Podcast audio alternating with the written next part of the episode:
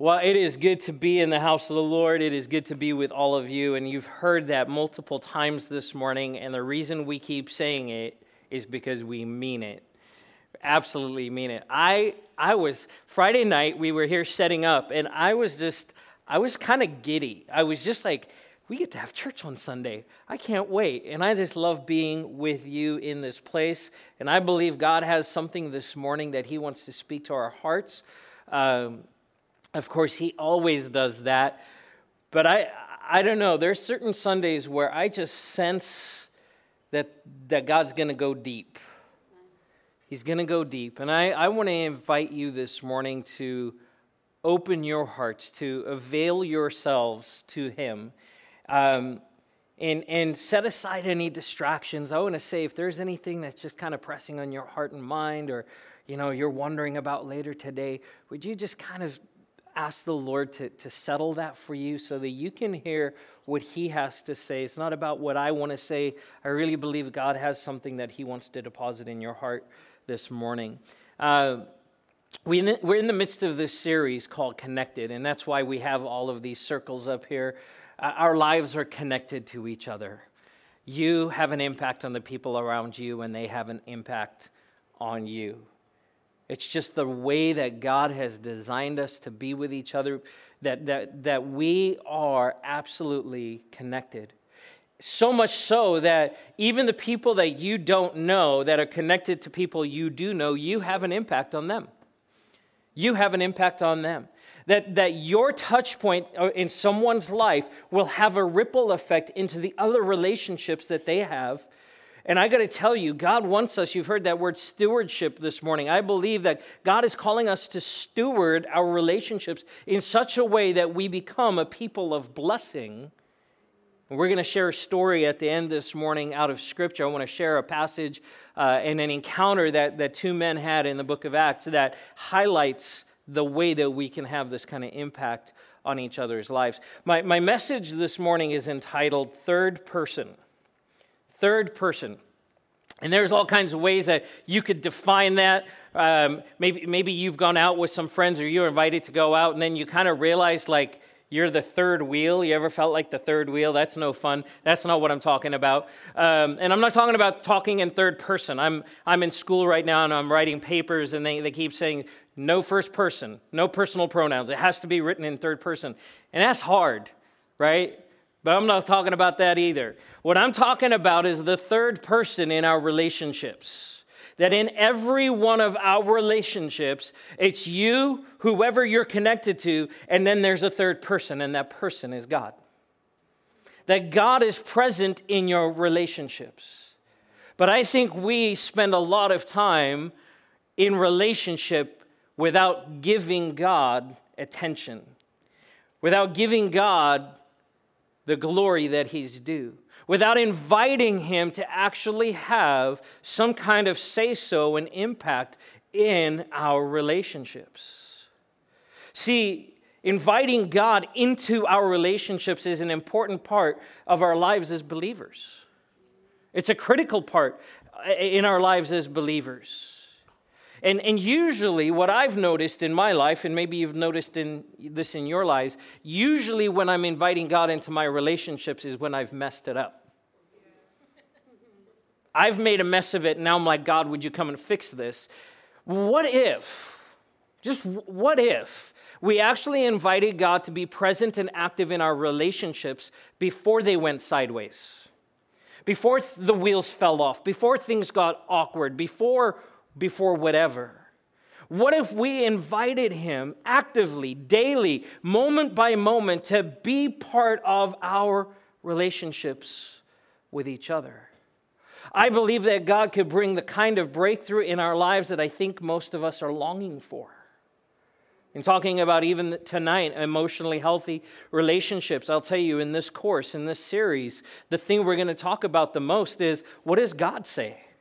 What's God's part? How is He moving? And so, again, Deb did an amazing job. I'm like, I'll sign up all over again. That was, that was so good. But I believe that God is moving us as a church in a direction He'd say, I want to minister health. And it's all about relationships. It's about our relationship with Him and our relationship with each other. And those two are not separated from each other. We read in 2 Corinthians chapter 3, verse 1 through 4. Paul writes this Praise be to the God and Father of our Lord Jesus Christ. That's just a good line, isn't it? Praise be to the, to the God and Father of our Lord Jesus Christ, the Father of compassion and the God of all comfort, who comforts us in all our troubles. It would be a great verse if we just stopped there. Man, that's for me. Praise be to God, the Father of our Lord Jesus Christ, who comforts me in all my troubles. Amen. Preach it, Pastor. But Paul doesn't stop there. He doesn't stop there. He goes on. He says, so that, say, so that, so that we can comfort those in any trouble with the comfort we ourselves receive from God. Why have you been comforted and shown compassion? So that. So that God can show up in your relationships as you extend comfort and compassion. His comfort, His compassion in the relationships around you. So that, that's so that is so critical for us to understand. Can I tell you this morning, God cares about you. God cares about you. God loves you deeply. He loves you more than you even realize He loves you. He accepts you, He embraces you. We might not always feel it, but it doesn't change the reality that God cares about you. But He also cares deeply about the people you're connected to about the other people in your life, the lives that you impact and the lives that impact you. Again, Paul writes in the book of Galatians. You, my brothers, in chapter 5, verse 13, you, my brothers and sisters, were called to be free. That's so good. That God called us to freedom. But do not use your freedom to indulge in the flesh.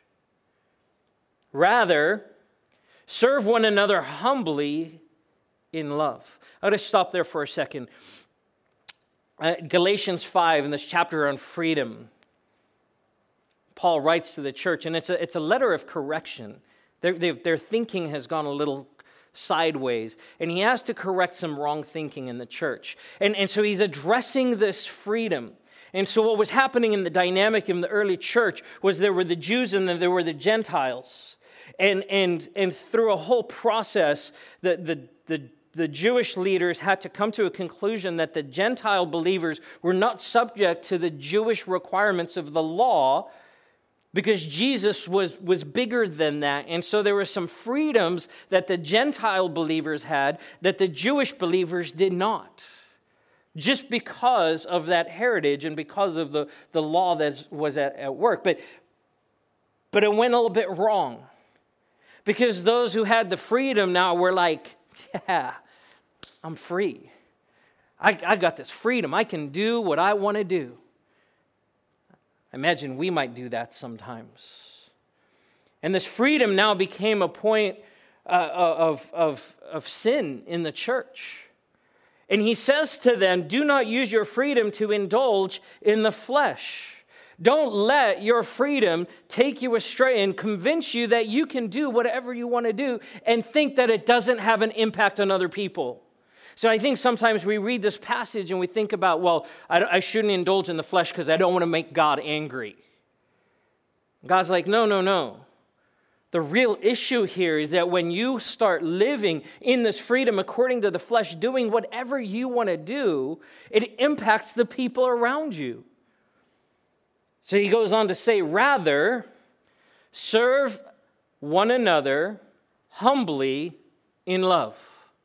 So rather than just doing what you want to do, even if you have the freedom to do it, rather than that, would you stop and would you serve one another humbly? Would you put other people ahead of yourself? For the entire law is fulfilled in keeping this one command love your neighbor as yourself. If you bite and devour each other, watch out, or you will be destroyed by each other. This is written to the church. So I say to you, walk by the Spirit. Say, walk by the Spirit. All right, let's do it one more time. Walk by the Spirit. That's really key for us this morning. And you will not gratify the desires of the flesh. For the flesh desires what is contrary to the spirit, and the spirit what is contrary to the flesh. They are in conflict with each other, so that you are not able to do whatever you want. But if you are led by the spirit, you are not under the law. Jesus said something similar where he said that, that this idea that we would love God, the greatest commandment, love God and love people, he says if we do those two well, he says all of the law and the prophets hinge on those two things. What was he saying? If we love God and love people, we don't need the law and we wouldn't need the prophets. That the law existed and the prophets existed simply because of this. We don't know how to love God well and we don't know how to love people well. That's it. And Paul reiterates this and he says, Listen, this is at the heart of God. Love God and love people. And don't just do whatever you think you want to do. I think we're so enamored with our rights. I have a right to. And, and, and the reality is, is that when we come to Jesus, we give up our rights and we walk in submission to his authority and we say, Lord, lead us. Holy Spirit, let us be led by you. Let us walk by the Spirit. And I gotta tell you, I know about you, but in me, this is a daily battle. It is a daily battle. Because I wanna do what I wanna do. And I wanna have a bad attitude towards the people that I don't like, who make me upset or do things I don't think I don't agree with. And I want to give myself permission to go there. And I got to tell you this that, that Satan, the enemy, is right there going, go for it. Go for it. It's okay. They deserve it. But I have to invite God into my relationships and say, God, what do you say? See, we've got to take the focus off of ourselves and start thinking about others. That, you know, the whole gospel is really centered around this idea. It's, it's not about self, it's about others. For God so loved the world that He gave. He gave of Himself, He didn't think of Himself. And He calls us to do the same. So that when we're in relationship with each other, we can be asking constantly. I can be having a conversation with Jason. And we do. We have conversations. We had coffee this week and we had good conversation. In the midst of that conversation, though, I can be saying, God, what are you saying about me right now? And what are you saying about Jason? And, and what's, what's happening here? What's, what's the dynamics? What's, what's stirring? What's, what's going on here? I need to say, Holy Spirit, what are you saying to me?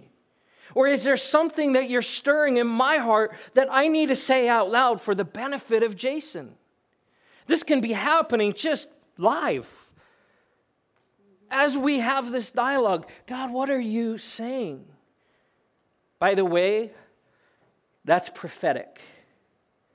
We think of prophecy as, as this, the, you know, the person who gets up and says, Thus saith the Lord, which, don't say that, please.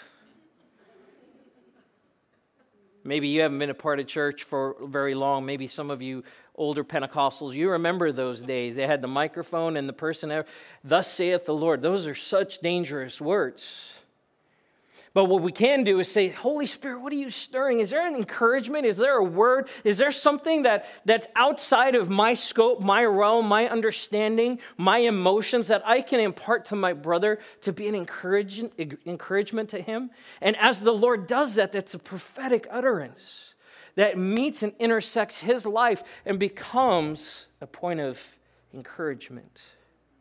How can you pray for someone? After you walk away from an encounter saying, God, how can I pray? Before we can deal with that, I'm going to walk us through three things, three places where I believe the Holy Spirit wants to intersect our lives in the midst of the relationship. I want to talk real quick about how we make decisions, our decision making process. There's three things involved here what you think, what you feel, and what you do. What you think, what you feel, and what you do. What you think is the information and the intellect going on inside of your cranium, right? Your brain. You're processing information, and from the day you're born, you are processing just gobs of information. And it starts affecting the way that you think. You start thinking about the world a certain way. You see things a certain way. You grow up in a culture that affects the way that you think about the world. You grow up in a family that affects the way that you think about the world. Deb mentioned that she, she is one of eight siblings. When they gather together and they have a family reunion, I think the immediate family is like a hundred and something people. It's, it's wild and it's loud. It is literally wild. Um, their family has so much fun and it's incredible. But, but I got to tell you, Deb grew up in a different way of thinking than someone who grew up as an only child. And that's just based on the information that's coming into our brains. And every day we're thinking about things, we're taking information. So, again, I'm going to just keep picking on Jason. Is that when I'm sitting across the table from Jason and, and, and he makes, in the midst of saying something, a, a face that I interpret a certain way, my brain is connecting with what's happening. The mus- muscles on his face are you know, contorting, moving his face a certain way. And my brain is processing that information and going, I think Jason's mad with me. There's information that's being processed. But then what happens? My emotions, my feelings are affected. Because I can have that thought. I think Jason's angry with me. That's just the thought. What happens next is my emotions start being affected. Why is my, why is my friend angry with me? What did I do? And we, any rehearsers, you play things back in your mind, like the rewind, you're like, what did I do? And then you feel like, well, I didn't do anything, so why the heck are you angry with me? If you want to really understand how this works, watch Inside Out. right? The little red dude what? And we go from zero to 60 in a moment, and our emotions affected. And, and, and now that my thinking has informed my emotions, what happens? My will, my action, my doer. And now my face is contorted, and my body language changes. And I'm thinking about what I'm going to say back to him because I feel like, why are you, you don't have a right to be offended or angry at me right now. So I'm going to and it could just be that he had gas. yeah, I just got some of your attention. You're like, wait, what? It could just be that that breakfast burrito is not settling well. And how often do we go from zero to 60 in a moment because our, we take in information, we process it, our emotions get affected in a moment because I already had a bad day. Because remember, I stubbed my toe against the dresser this morning. And now I am speaking out of that emotion and saying things that later on I'm going to need God's help to fix because I just made a mess.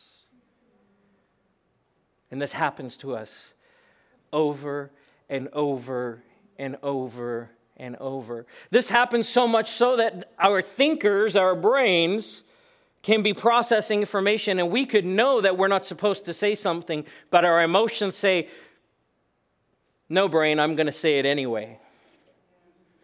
Been in that boat? And the words are coming out of your mouth, and your brain's like, Stop! But your emotions go, No, I'm going to say this anyway and we end up in a mess. What if? What if we invited the Holy Spirit of God to invade our relationships, that we would stop and invite the Holy Spirit, who is God, to say, wait a minute. Lord, I, I just noticed Jason looked at me a certain way. Could you help me understand? What's going on? God, I feel my emotions starting to rise up. Could you, could you help me? Holy Spirit, would you help just calm me right now so that I can hear what He has to say without getting defensive? Holy Spirit, my flesh right now wants to act out and say something harsh. But would you keep me in check? Third person, He wants to be present. See, when the Holy Spirit is present, He's there to guide, He's there to correct. No, Siri, not right now. and He's there to empower, He's there to guide my thinking. Seriously. He's there to correct my emotions and there's, he's there to empower my actions and my behavior. I want to talk about those three things. Present to guide, that the Holy Spirit is present to guide. Now, He guides me in all kinds of ways, not just in my thinking, but I believe that our thinking is one of the primary places where the Holy Spirit wants to engage with us. It's one of the key places. John 16, 13, Jesus said this But when He, the Spirit of truth, comes, He will guide you into all the truth. He will not speak on his own, he will speak only what he hears, and he will tell you what is yet to come. He will guide you into all the truth. Why is this important for us? Well, because Satan is a liar. He's the father of lies, and the Bible says all he knows how to do is lie. That means that anything that comes from the enemy into your ears is a lie. And I think what happens in our relationships so often is we believe the lie, but we don't try and discover the truth. And as I am listening, as I'm processing information, as my emotions are being affected, and as I act out on it, more often than not, I'm basing it on a lie. But if I would stop and I would invite the Holy Spirit, who is the Spirit of truth, to say, Would you guide me in this Holy Spirit? Guide me into truth. I feel like there's something not right in this situation and I can't put my finger on it. Would you guide me in all truth? Would you reveal what is not being revealed? Would you allow God's word to come alive in my heart and for me to be able to discern what is happening in this moment? And I think everyone in this room knows what I'm talking about. It's when we're in that encounter with another person and you recognize that it's not going well and that there's this check in your gut. That's the Holy Spirit going, stop and wait and let me just, let me speak into this. But so often we just keep charging forward because we're not healthy, because we're broken, because we're listening to all of the lies from the past. All of those things that have come from before are informing this moment. We do things like this. Our brains and the way that our brains wired and our, our synapses are firing, and we go, Oh, I recognize this situation. I've been through this before. And before we even know it, we're responding to someone the way we would have responded to someone else. That's why when you go into a counseling situation, more often than not, a good counselor is going to say, Hey, tell me about your family. Tell me about your parents. Tell me about your mom and your dad. Why? Because our family of origin affects so much in the way that we interact with each other. You ever had an argument with someone in your life? Maybe it's your spouse, and you realize in the moment that you're not arguing with them, you're arguing with your mom or your dad. But if we would say, Holy Spirit, what are you saying? What is your truth? Would you guide me in truth? Would you slow me down just long enough so that the information can be corrected? See, Satan is a liar. And he wants you to believe his lies in regard to your relationship with God and your relationships with other people. And so God gives us a spirit of truth to guide us. John 14, 25 through 27. Jesus again writes this, says this rather. All this I have spoken while still with you. But the advocate, the Holy Spirit, whom the Father will send in my name, listen to this, will teach you all things. Say, all things. All things. He will teach you all things and will remind you of everything. Say, everything. everything. He will remind you of everything I have said to you. And because of that, and then we can read this next verse Peace I leave with you, my peace I give to you. I do not give to you as the world gives. Do not let your hearts be troubled, and do not be afraid. I think we read the peace part and we're like, oh, I want that. I want my life to be peace. We read it through a selfish filter. God, would you just cause there to be peace in my life? And what God is saying, now I'm going to teach you to be a person of peace, to bring peace into the relationships in your life. I, I, we can strip everything else around us away the stuff, the culture, the issues, the politics. All of that can be stripped away, and at the end of the day, the thing that God cares about the most is relationships. It's about relationships. And he wants to bring his peace to bear in every single one of our relationships. And so he says, I'm going to give you my spirit. And he will teach you everything you need to know. And he will guide you and remind you of everything I have said to you. By the way, God's word, if you want your thinking to be impacted, hide his word in your heart if you're not taking in a steady intake of God's word, in those moments, what's He going to remind you of? He can't remind you of something you don't know. Hello? He can't remind you of something you, you don't know. So get into His Word. Don't let this time on Sunday morning be the only time where you're going, okay, I had, had a good dose of the Word on Sunday. No, get into the Word. Read the Word of God. Because then, in those moments where you're going, Lord, I don't know what to do, and the Holy Spirit will remind you of a promise, He will remind you of a, of of a, a a word, he'll remind you of a story in Scripture that will encourage you and correct your thinking and slow you down. And so he's present to guide, but he's also present to correct. And we all love this one because we all need correction. We all need correction.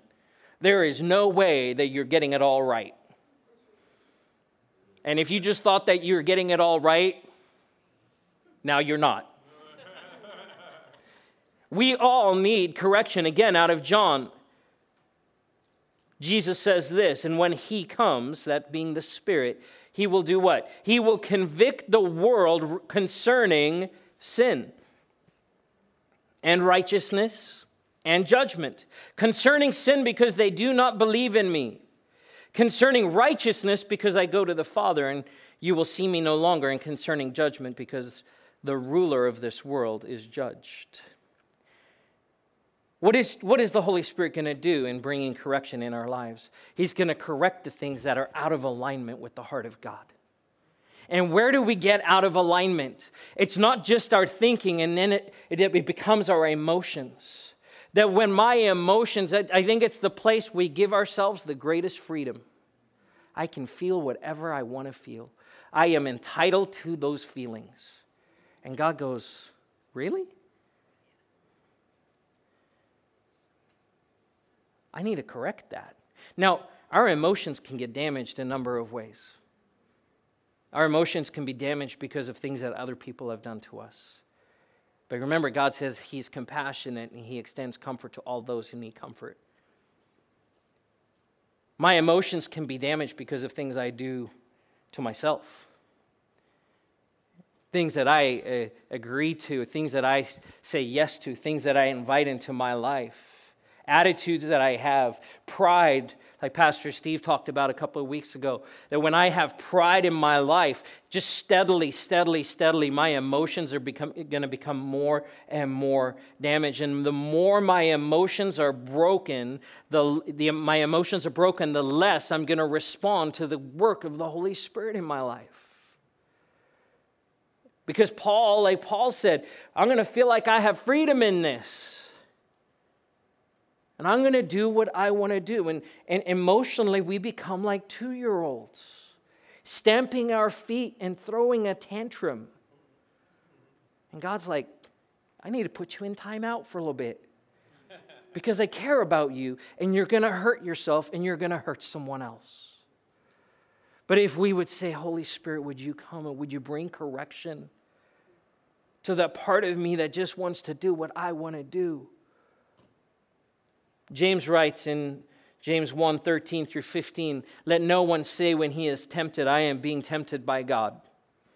For God cannot be tempted with evil, and he himself tempts no one. But each person is tempted when he is lured and enticed by the devil. Nope. Oh, it would be so easy to blame this on, on Satan when he is lured and enticed by his own desire. What you want, that part of your emotions that, that is just hungry for whatever it is that you're craving. Then desire, when it is conceived, gives birth to sin, and sin, when it is fully grown, brings forth death. This is the landmine that blows up relationships. See, because I go into relationships in my life with my own sinful desires. I don't go into relationships going, hey, how can I be a blessing to you? So often we go into relationships going, what can I get from you? What can you do for me? And immediately there is something birthed in our own hearts It gives rise to a desire I want what I want. And in the end, it leads to sin and that leads to death. Why are so many of our relationships lying in ruins? And hear me, I know things go sideways for all kinds of reasons, but we have to stop and say, Holy Spirit, what about me? What about me? What have I done? Where have I gone wrong? Where have I given in to sinful desires and temptation and allowed myself to be carried off and then blamed someone else? The Holy Spirit wants to bring correction, loving, gentle, compassionate correction, but correction nonetheless. He wants to bring correction in our lives. Why? To save our lives and to save our relationships. And then finally, the Holy Spirit is present to empower. He is faithful. He is going to show up in our lives to teach us and guide us. He's going to show up to correct us and get us back on the right path. But he's also there to empower our relationships. Jesus wrote in Acts 1 8, but you will receive power. Say power. Now say it like you, like you mean it power. You will receive dunamis, dunamis power, Holy Spirit power when the Holy Spirit comes upon you, and you will be my witnesses in Jer- Jerusalem and in all Judea and Samaria and to the ends of the earth. God is not calling the disciples to be his witnesses to the shrubbery and to the rocks into the trees and to the animals. Who is he being sending them as a witness to? To people. Because it's all about relationship. And so he empowers them and says, I'm sending you to people. And I'm sending to you to people that are different than you, who are not the same as you. I'm sending you to people who believe different things and live different ways and do things that you don't like or agree with. I'm sending you to them so that you will be my witness to them. You see, Paul tells us that we have to walk by the Spirit. And when we come into relationship with the Father, as Christy talked about earlier, when we surrender our lives to Him, when we give our lives to Jesus, we invite Him to be the Lord of our lives. The Holy Spirit is at work in the midst of that. And what we start doing is walking our lives led by the Spirit, walking by the Spirit. Holy Spirit, teach me. Holy Spirit, show me the way. And He is at work in us. But what Jesus tells the disciples here is there's more. It's like those infomercials, right? But wait, there's more. I'm not just going to lead you by my Spirit, I'm going to empower you with my Spirit. So wait. And on that day, when you've waited and you've prayed, I'm going to send my spirit. He's going to be poured out on you. And we read that in Acts chapter 2 in the upper room in Jerusalem. That they were together in that place and in that upper room, his spirit was poured out.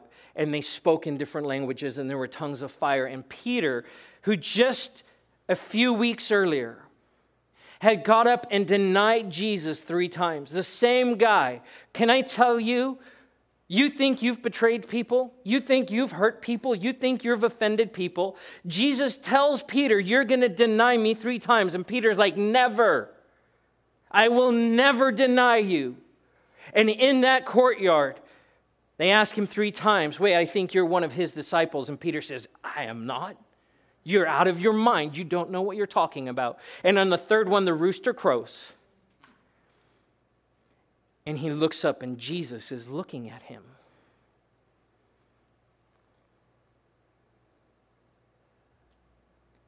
And a few weeks later, the same guy who hurt Jesus, who abandoned Jesus, who denied Jesus, Jesus stands on the northern shore of the Sea of Galilee and restores him. You can read about it in John 21 and says, You know what, Peter, do you love me? And three times he asked me, Do you love asked him, Do you love me?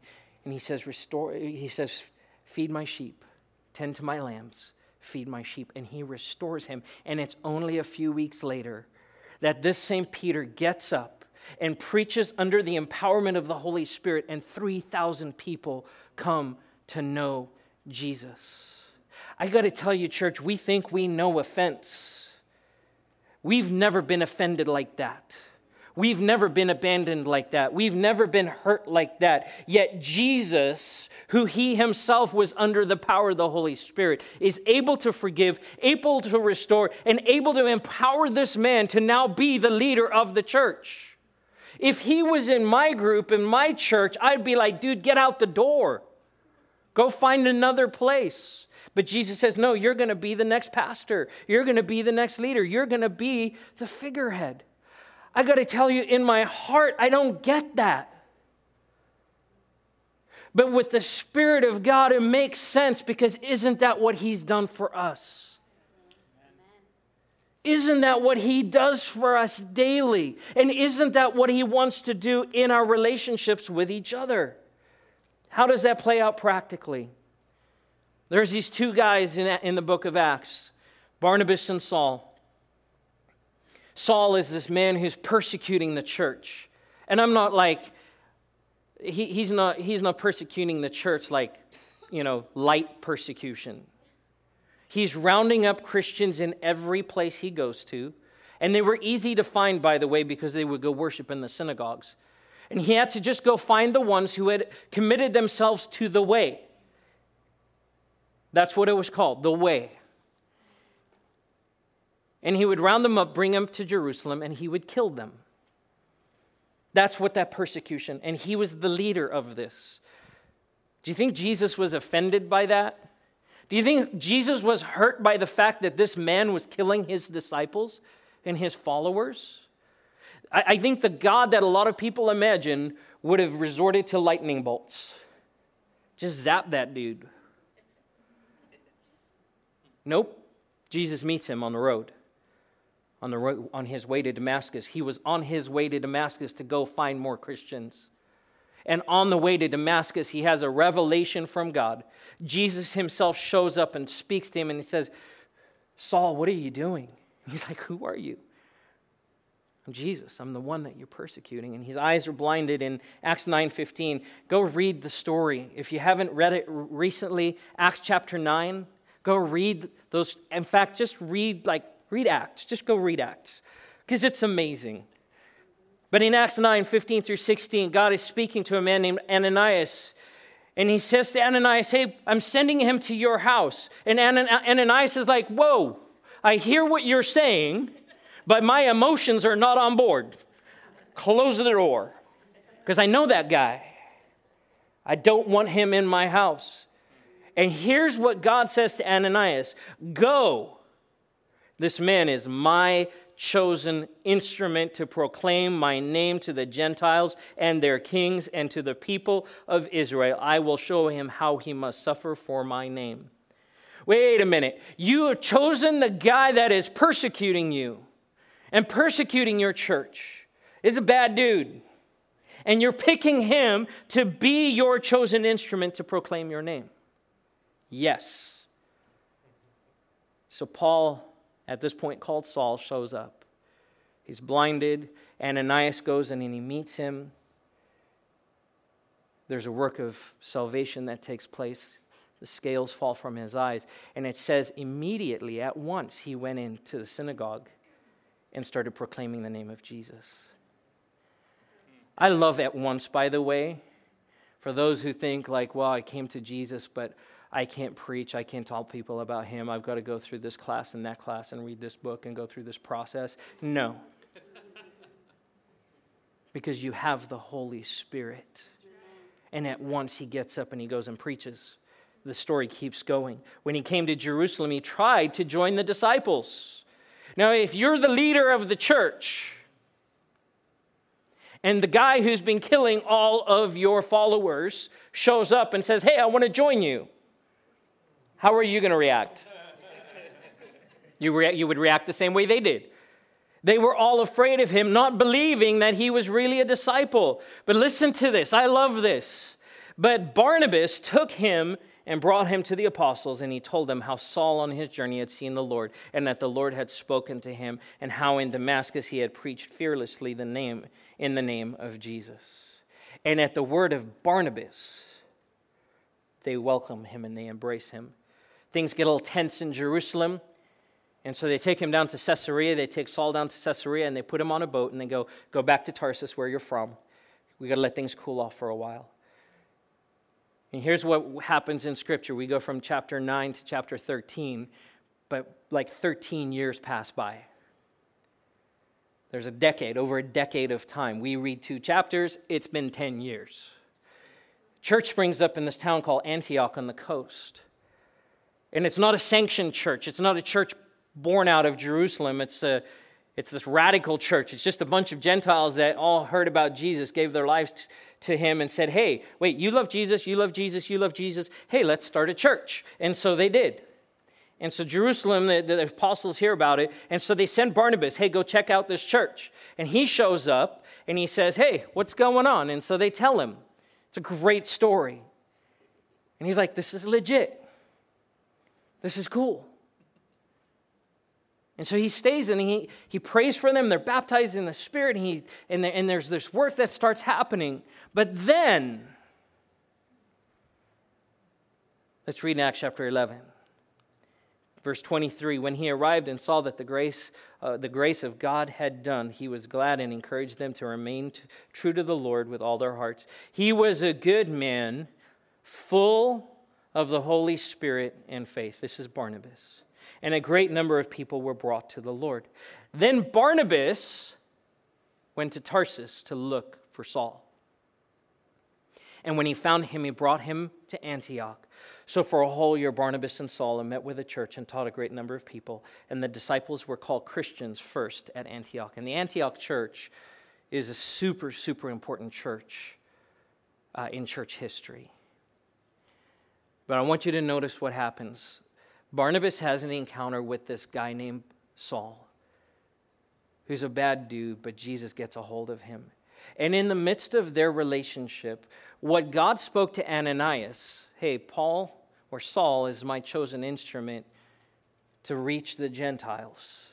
Saul re- shares that with Barnabas because they have a relationship, right? Because we know that because Barnabas stands up in front of the apostles and tells them Saul's story.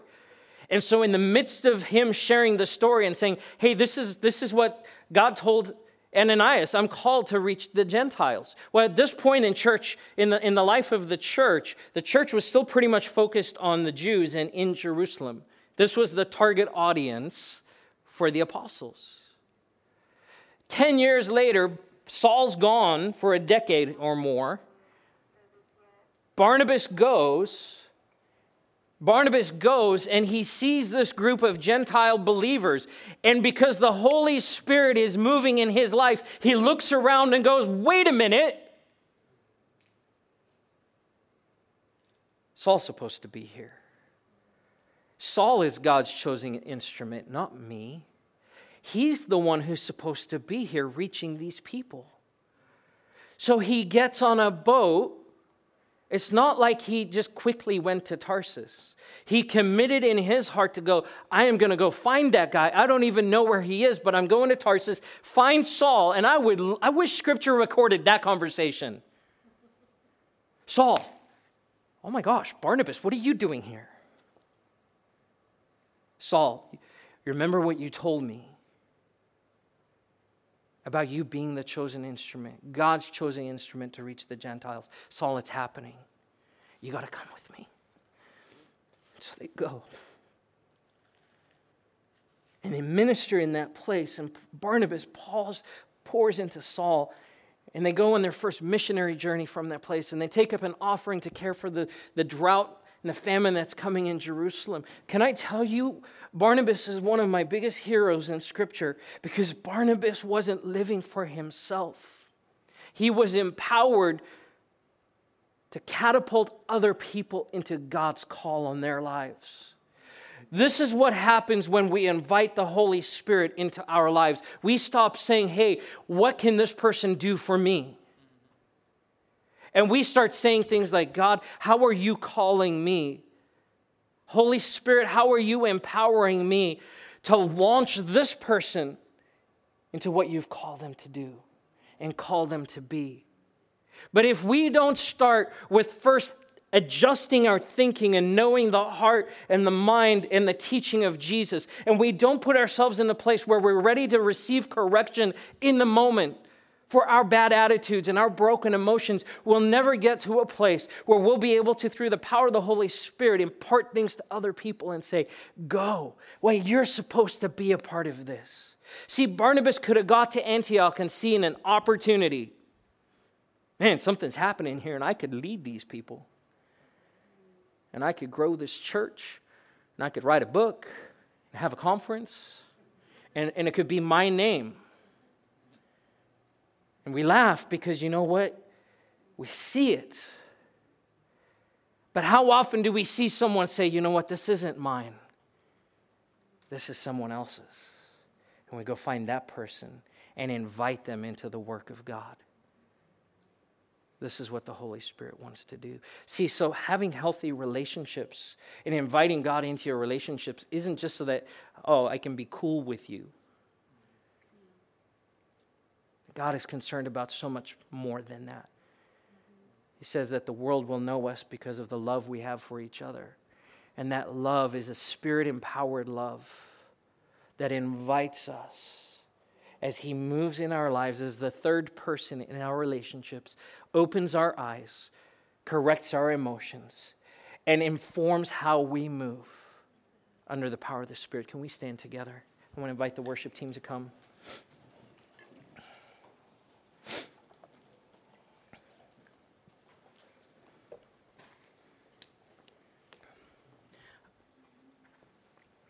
Would you just bow your heads?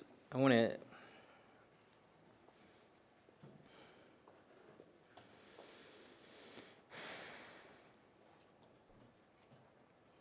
Holy Spirit, we need you. We need you. Lord, we ask for forgiveness in the places in our relationships where we've ignored you where we, we've not welcomed your voice, where we've not invited you in to guide us, to correct us, and to empower us.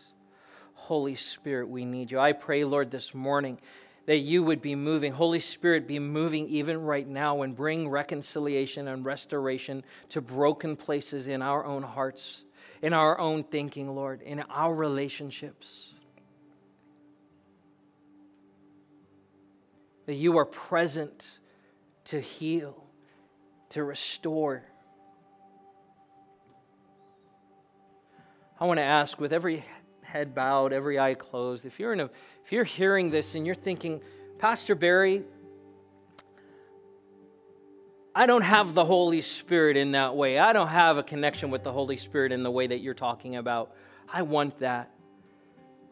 See, we, we the, the Holy Spirit is present when we're saved, when, he, when Jesus does a saving work in us. He's involved in that work, but the promise of Jesus is this but wait, there's more that I will give you spirit empowerment. I will, I will give you gifts and ability and discernment beyond what you're capable of in and of yourself. And if you've never prayed a prayer that just simply says, Holy Spirit, I want to be filled with your power, would you fill my life? In the same way that the Spirit fell on those disciples in that upper room, that the Holy Spirit wants to meet you that same way and empower you. To take you from feeling like, you know what, I'm the last person that God would want to use, and just jumping you all the way to the front of the line and saying, I will use you at once. If that's you and you'd say, Pastor Barry, I want the Holy Spirit in that way, would you just raise your hand? Thank you. Thank you. Thank you. Number of hands going up. The promise of Jesus is this that his Father, when we ask, will give what we're asking for. And we're asking for the Holy Spirit, and he says, You will receive my Holy Spirit. So I'm going to pray with you. Uh, anyone else? Anyone? I don't want to. Thank you. Yes. Let's pray this prayer together. Holy Spirit, I ask that you would fill me to overflowing with your power, with your grace, with your mercy.